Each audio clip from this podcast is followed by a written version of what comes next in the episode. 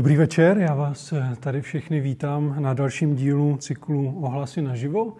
Vítám vás, co jste přišli osobně, vítám v budoucnosti vás, co to posloucháte ze záznamu, doufejme.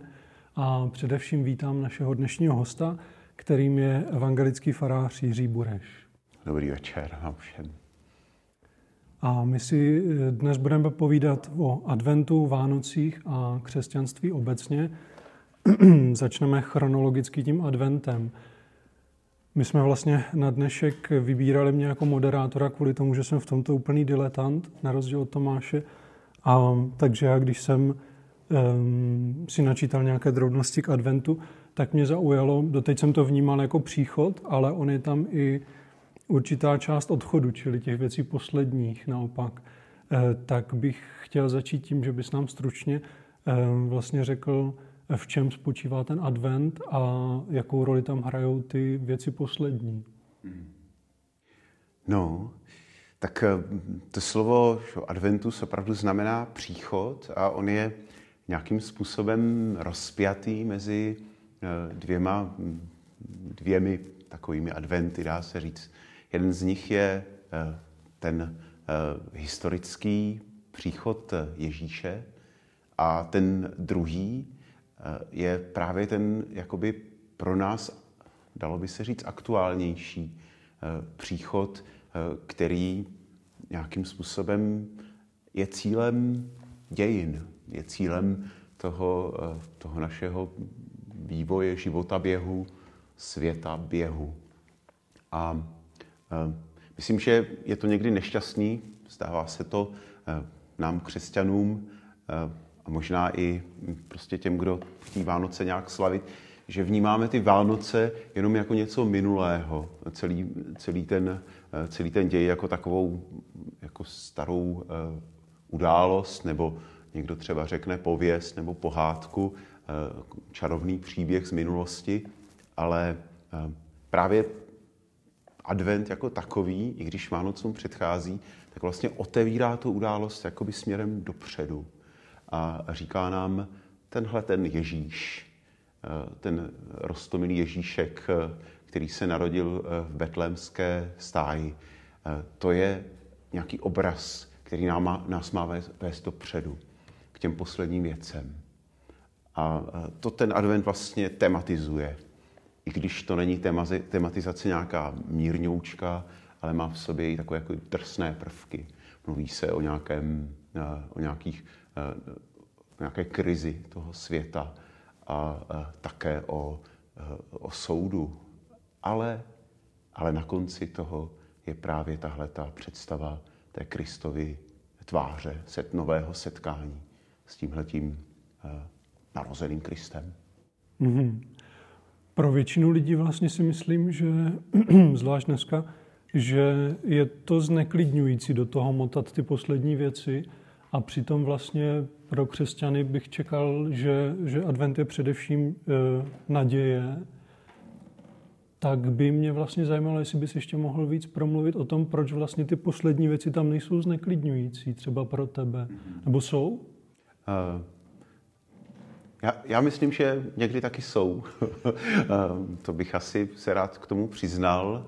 Um, um, a přitom to slovo naděje je moc jako důležitá. Eh, důležité v tom kontextu křesťanství vůbec a řekněme toho adventního období dvojnásob. Eh, je to trošku jako taková skoro záhada, jo? proč Ježíš najednou mluví o těch posledních věcech v, takovým, v, tak, v tak drsných tónech a my to pak v tom adventu čteme. Eh, já mám za to, že to, že to má ten důležitý důvod, že ta naděje, ke které se upínáme, má být nějakou nadějí bez iluzí. To, to, to je totiž velký problém všech eh, příběhů naděje, které si my lidé vytváříme, že my velmi často v nich nějak jako přemalováváme tu naši skutečnost eh, na, na růžovo. Říkáme, ono to nebude tak hrozné, teď jako my ničíme přírodu, ale eh, ono se najde nějaká technologie, kterou to překonáme. My vždycky si jakoby vymýšlíme ty vedlejší scénáře, ve kterých, eh, ve kterých eh, ta krize není tak velká. A, a ten Ježíš na to pak jde vlastně úplně opačně. Ten říká, a tohle ještě nebude to nejhorší, vždycky popíše něco. A, ale překvapivě, překvapivě vlastně tomu navzdory říká, ale, ale já jsem, nebo si to, ten můj příběh je ten úplně poslední. K tomu nakonec navzdory těmhle těm drsným skutečnostem dospějete. Takže mně to připadá jako dobrá škola, ten advent, taková škola pro to, abychom se zbavili nějakých prostě falešných, falešných krátkodechých nadějí a, a fakt jako viděli trošku realisticky, ale zároveň vždycky s nějakou nadějí uh, ty budoucí věci. A třeba nás to může pohnout k nějaký akci. Mm-hmm. Teď jedna um, otázka z kategorie těch diletantských. Na co teda vlastně čekáme o tom adventu? Na co čekáme? Aha. Tady je velké očekávání, tak um, vlastně jako v, nej, v, tý, v tom prvním plánu, že čekáme na ten moment toho třeba narození nebo tak, ale mě spíš zajímá, jestli bys dokázal tohle nějak rozvést, jestli když vylupuju prostě, nebo dneska už nevylupuju snad první rok, ale když eh, loupám ty, ty okýnka v tom adventním kalendáři, tak eh, na co vlastně bych měl čekat? Mm-hmm. Mm-hmm. No, uh, tak uh, to, to je jakoby věc, kterou si myslím, že člověk musí trošku uh, objevit uh, sám. Je to uh, já si myslím, že my v tom čekání, že do něho přicházíme vždycky s nějakou svojí osobní otázkou. Naděje je vždycky nějak osobní. Jo? Člověk nemůže doufat jako za druhý lidi.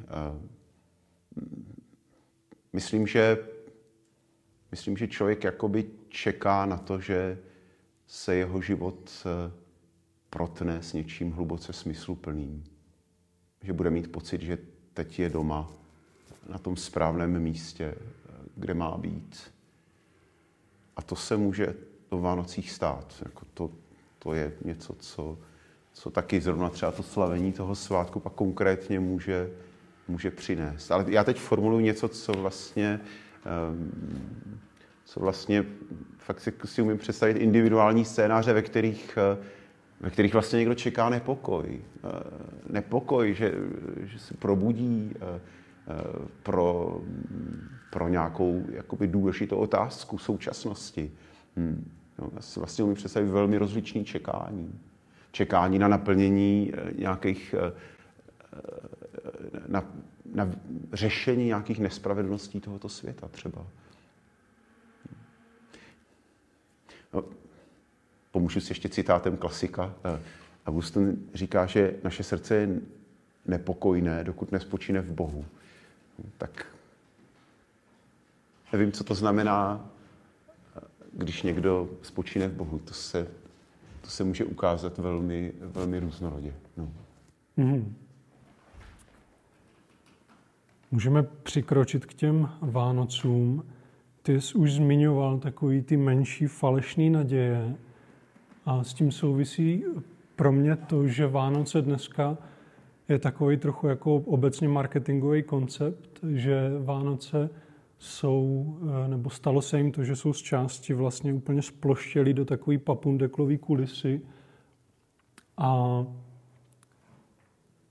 mě by vlastně zajímalo, co nabízí jako většího než tady tu kulisu. My to fakt vnímáme hodně jako jako takovou útěšnou, takovou útěšnou kulisu. A mě by zajímalo vlastně, jestli jako křesťanství těma Vánocema nabízí něco výrazně víc, než tady tu kulisu. Mm-hmm. Mm-hmm. No já pevně doufám, že jo. Uh, uh, uh,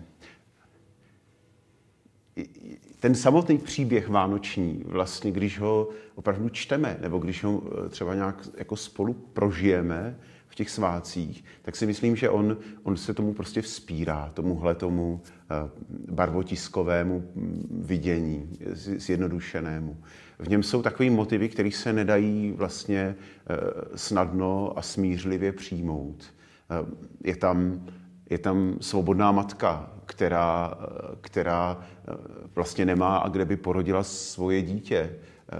Je tam, jsou tam vojáci, kteří povraždí nějaká dítka v Betlémě, aby se jeden politik zbavil svého potenciálního protivníka.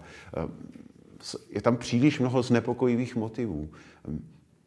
Do, dokonce bych řekl, že tam je znepokojivý motiv i pro samotné křesťanství, nebo něco, co by nás jako mělo znepokojovat. Protože v jednom z těch e, vánočních příběhů e, jsou, to, e, jsou to právě ti učenci, kteří znají dobře Bibli, kteří řeknou, no Ježíš ten se má narodit v Betlémě, ale nejdou tam. S Ježíšem se nesetkají a na jejich místě tam přicházejí ti ti podivní mágové od někud z cizí země. Jakoby, jakoby je tady takový otazník nad tím, jestli náhodou i to, i to křesťanství samo, eh, třeba, nebo v té době židovství, ale já myslím, že my to jako dnes máme číst prostě na sebe. Jestli to křesťanství samo nestratilo, eh, nestratilo kontakt s tou, s tou důležitou post, nejdůležitějšou postavou. Takže mm, já nemám jako recept na to, jak rozbít mediální a, a ekonomický obraz eh, křes slavení Vánoc v České republice v roce 2019. Ale, ale, eh, ale když ten příběh budeme nějak zpřítomňovat, možná nejenom tím, že ho čteme, ale že ho nějak žijeme, tak si myslím, že, že se to prostě nabízí samo. Že tam je tolik jako znepokojivých momentů, eh, které nám to prostě znemožní. Mm-hmm. A nás ještě hodně zaujalo tvoje prohlášení, že Vánoce jsou v podstatě trailer na Velikonoce. Mm-hmm. Což asi zapadá tady do toho konceptu těch znepokojivých věcí. Mohl bys tohle teda rozvést trochu? Mm-hmm.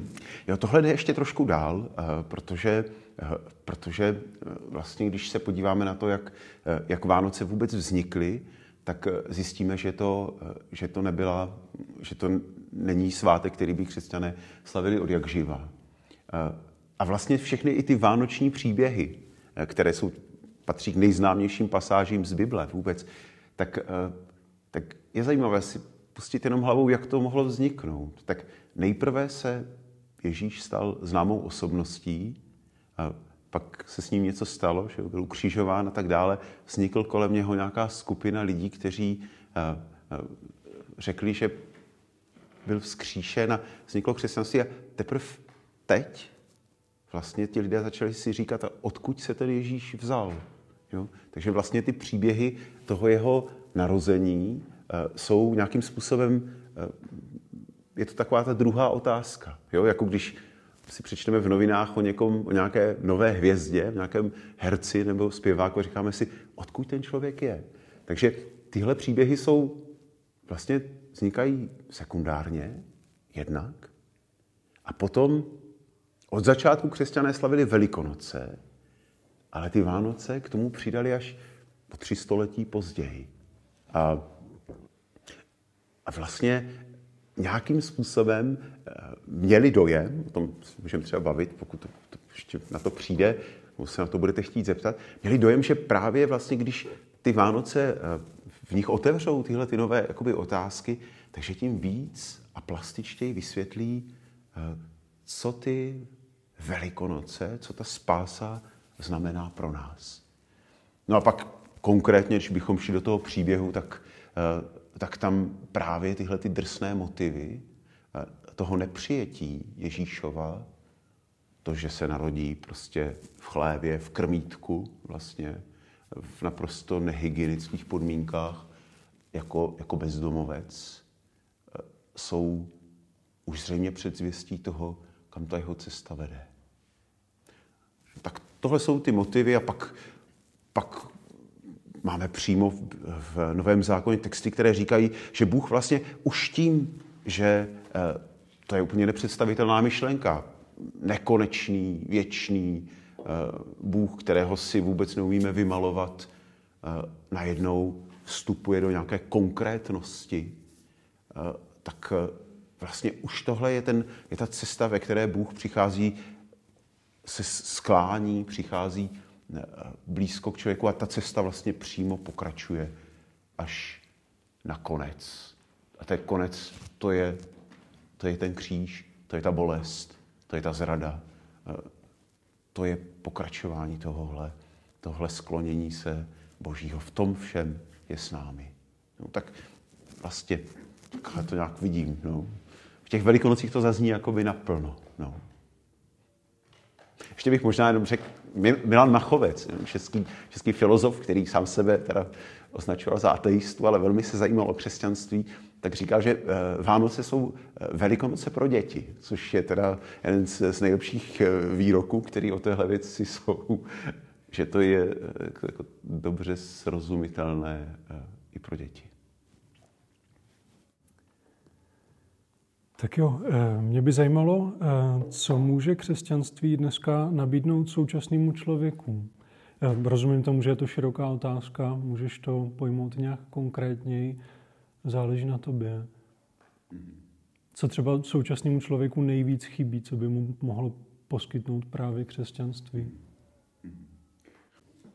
Já vždycky, když dostanu otázku na současného člověka, tak, eh, tak jsem v pokušení říct, že, eh, že se současný člověk zase tak moc neliší od eh, člověka minulého, nebo že v něčem, že v něčem zůstáváme, zůstáváme lidmi nějak jakoby navzdory všemu, co dnes dokážeme, všemu, co, co nám umožňuje technika, technologie, všemu rozdílné, vše, vše, všem rozdílům ve stylu života. Je tu něco fakt jako lidského, co nás zasahuje napříč všemi kulturami a, a časy. A, a v něčem si myslím, že ta největší věc křesťanství, pokud se to daří, je právě ta, že oslovuje člověka v tom, co se nás každýho nejhlouběji týká. A, a to by jak principiálně jako by mělo, eh, mělo nebo mohlo eh, jako zasahovat člověka jako napříč časy. Zajímavá je otázka, co tomu současnému člověku chybí. No, tady bych musel teda teď víc nějak přemýšlet. Já klidně. um, ono, obzvlášť za komunismu třeba tady byl dost častá taková ta námitka, taková ta racionální námitka, že vlastně Ježíš je taková jako víla zubníčka a že, že to je nějaká jako postava, kterou, na kterou asi není nutný věřit, pokud má člověk prostě všech pět pohromadě, že to je překonaný mýtus. A Eh, že vlastně dneska, eh, když už máme vědu a vlastně máme tady to rácio, takže toto je něco, co je překonaný, můžeme to nechat zpátky, tenhle dojem, teda předpokládám, že s tím nesouhlasíš, tak mě to zajímá taky z tohohle úhlu. Jo. Uh, no, um, je to, jakoby, já, já vlastně tu námitku trošku chápu.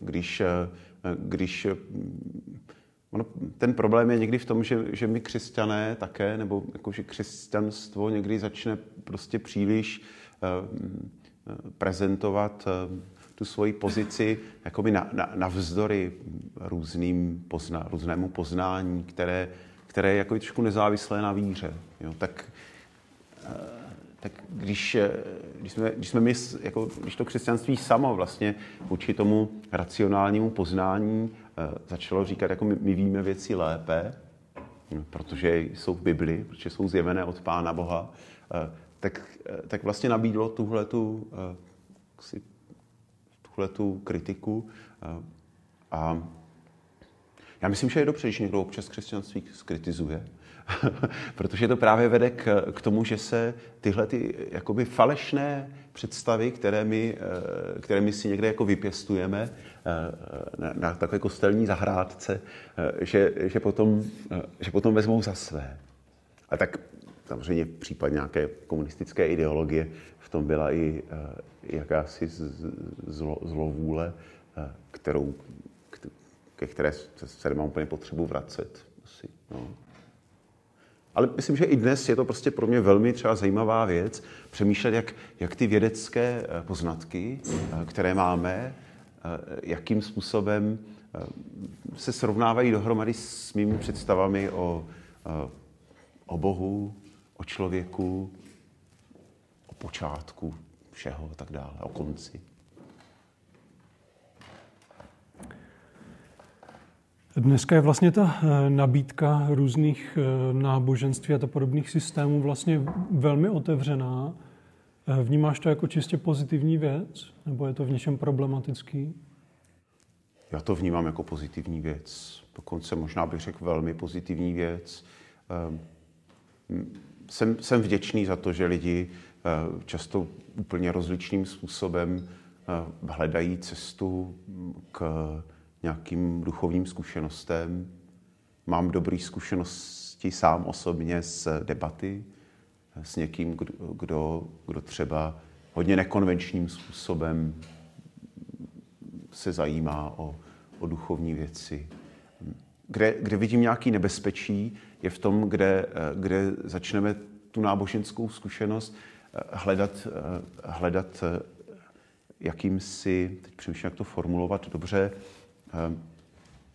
kdy, kdy ji vyhledáváme jako, jako další formu tržního zboží, jak to mám říct přesně, eh, kde, kde je to prostě nějaká jakoby potřeba, kterou, kterou musíme, eh, kterou nám někdo nabídne zabalenou v, v lákavém eh, obalu, dopřej si svoji, svoji zkušenost, teď si to jako poškrábej si tenhle, ten, tuhle tu potřebu a, a, a zaplatí nám za to peníze tam, tam si myslím, že, že se vystavujeme velkému nebezpečí. No. A tohle v některých podobách ale taky může ohrožovat i křesťanství jako takové. No. Že vlastně namísto toho, abychom, abychom otvírali cestu mezi člověkem a Bohem, tak začneme nabízet takové jako pakety náboženských zkušeností. No. Vnímáš jako potenciální problém i to, že vlastně dneska eh, to lidi můžou brát trochu jako švédský stůl, že si vlastně každý jako vyzobe z toho, co se mu hodí na talíř zrovna. Je to jako ta nesystematičnost, eh, takový ten, někdy se tomu říká takový jako něcismus, že, že vlastně ty lidi nevěří v nic konkrétního, v žádný ucelený systém, ale že si takhle vlastně a la carte vyberou úplně, co se jim hodí do krámu. Vnímáš tohle problematicky? Já to beru jako rys doby, eh, není to poprvé. No, třeba eh, vlastně doba, ve které vznikal nový zákon, byla velmi podobná naší době. No, tam vlastně eh, ten svět byl propojený, řecko-římský svět, syrský, egyptský a, a lidi měli tendenci si propojovat ty bohy mezi sebou a to křesťanství v tom jako vyrostlo vlastně, jako, jako živná půda. Tak jako tak principiálně mi to nevadí.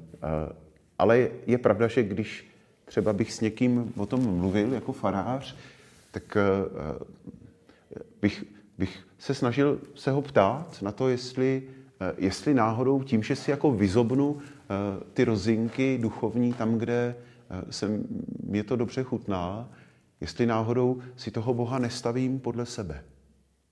Vlastně v náboženství takový základní prvek, že, že člověk a v křesťanství teda určitě, že člověk musí nějak jakoby přece jenom přijmout to, že ten Bůh je někdo, kdo, kdo se mnou hovoří a kdo mi říká i věci, které, eh, které eh, pro mě nejsou ty rozínky. Jo? A to, to je, tenhle ten švédský stůl má v sobě velký nebezpečí, že, že vlastně nakonec promítám na to nebe jenom to, co se líbí mně, vlastně sám sebe. A to je, tak, to je sebeklam. No.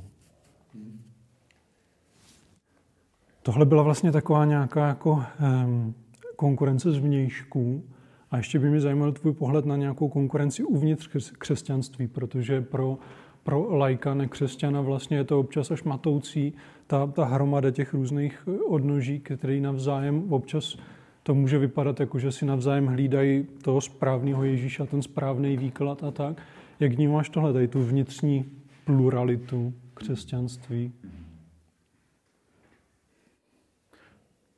Eh, já, já jsem, já vlastně na tím vždycky přemýšlím znovu. Eh, já, eh, v mém životě se to jako různě pohybuje. Jsou, jsou období, kdy mám pocit, že to je neštěstí velký, že působíme jako No já mám pocit, jako, že jsme, že jsme v takovém mm, trošku jako, jako v nějaké jako brémově životě zvířat. Prostě tolik jako zvířátek, když vás začne zajímat křesťanství, tak tolik církví, teď se ještě jmenují podobně, že jo? tak ani, mi, ani se nedivím, že se to někomu plete, když o nich hovoří. A na druhou stranu, tak bych si jako přál, abychom dokázali eh, víc, eh, abychom fakt dokázali prostě znovu hledat ty cesty ke, ke sjednocení. A pak někdy na druhou stranu eh, vidím to právě jako tu, tu věc plurality, když jakoby každá ta tradice nabízí, nabízí svoji cestu hledání Krista a když spolu když spolu nebojujeme jako agresivně, ale když spolu bojujeme o to pravý křesťanství, když to tak řeknu, tak to dává smysl. No, tak jsem rozpolcený. Jo. Ještě bych možná řekl za sebe, jak úplně osobně, já, já prostě opravdu se snažím žít křesťanství jako něco, co je, co je nám společný. Navzdory těmhle těm, eh, těm, tomuhle brémou životu zvířat, co, je, co nás opravdu jako hluboce propojuje a v tomhle smyslu eh, si myslím, že opravdu, jakoby, když to, nás to bude dělat víc, a tady v Boskovicích se o to snažíme, tak, eh, tak eh, opravdu se podaří nějak překonat tuhle jakoby neš, to nešťastné rozdělení. Ale, ale jako nemám to vyřešený. Je to jako vážný problém jo, pro, myslím si, pro křesťanstvo jako takový. Mm-hmm. A ještě by mě zajímalo, eh, dneska se, to je pochopitelně takový populární téma, ale těžko se mu vyhýbat. Dneska se hodně razí téma obrany tradičních křesťanských hodnot v Evropě. Eh, jak se vlastně díváš na tohle? Hm, já, já mám pocit, že to je, že to je taková ideologická eh, hůl, do které, do které si většinou Eh, jakoby na, nadspeme to, co se nám zrovna hodí a, a pak to používáme jako bojovou, eh, jako bojovou pomůcku. Mně přijde, že ten vánoční příběh, kdybych se k němu na okamžik vrátil, je v tomhle velice eh, jakoby, vtipný, protože právě ti, ti insidři v něm, v něm zůstávají tak nějak jak, jak si spláčou nebo, eh, nebo se minou s tím, s tím Ježíšem. A, a jsou to ti outsidři, kteří je tam předběhnou. Jo? Tak eh, kdybych to tak řekl, obránci těch tradičních hodnot, to jsou ti, kdo řeknou těm, těm cizincům a, a polopohanům, eh, jako kde to je, ale pak vlastně zůstanou venku. Tak tohle mě připomíná, nebo toto mě připomíná tu naši situaci, kdy říkáváme, my mluvíme o té křesťanské Evropě a o tom, čemu všemu musíme zabránit a, a, a, a zároveň, zároveň se vlastně jako míjíme s, s Bohem, který je milosrdný, který u jeho školépky stáli bezdomovci. Vlastně ti pastýři byli opravdu bezdomovci tehdejší doby, cizinci, je, který Ježíš musel utéct jako uprchlík. To, to všechno v tom vánočním příběhu nějakým způsobem je vyloži, úplně vyložené. Hm. Mm-hmm. A ještě by mě zajímalo konkrétně tvoje zkušenost adventní a vánoční. Ty jako farář vlastně máš eh, o adventu a o Vánocích mraky práce, tak by mě zajímalo, jestli se ti vlastně daří eh, se nějak eh, stišit a mít nějaký vlastně autentický nějaký duchovní zážitek v tom čase, anebo jestli vlastně tak říkají, nevyběhneš z těch montérek farářských. jo, já, já musím říct, že eh, mám moc rád eh, sváteční čas, a to jak vánoční, tak velikonoční. Ehm, já mám rád ty, ty momenty, eh, kdy po, po všech po vší nějaké své práci nebo přípravách technických a třeba i farářských na okamžik třeba výjdu ven a teď třeba po té štědrovečerní bohoslužbě je venku v ulicích ticho a někdy padá sníh, ale nemusí to. A já vlastně prožívám takovou jakoby plnost toho času. o tom psal religionista Mircea Eliade. A já mám pocit, že Vánoce jsou poslední svátek, kdy, kdy to u nás v Evropě platí. Že, že vlastně v ten sváteční čas se, se chrám stává jako osou vesmíru a, a čas se naplňuje a zastavuje. A, a, tak pro mě prostě ty momenty, kdy jsou svátky a v kostele třeba otevřu tu knihu, Bibli a teď z ní prostě přečtu ten text, který se čte a čte se každý rok. Není to nějak nové, ale je to prostě, to, mám pocit, že, že jsem v ose vesmíru, že, že jsem v tom naplněném čase. A jako takový je to pro mě vlastně velká, mm, velká sláva, i když jsem zároveň v montérkách. Ještě jinak ten druhý pohled, eh, napětí a práce a, a moje osobní slavení Vánoc.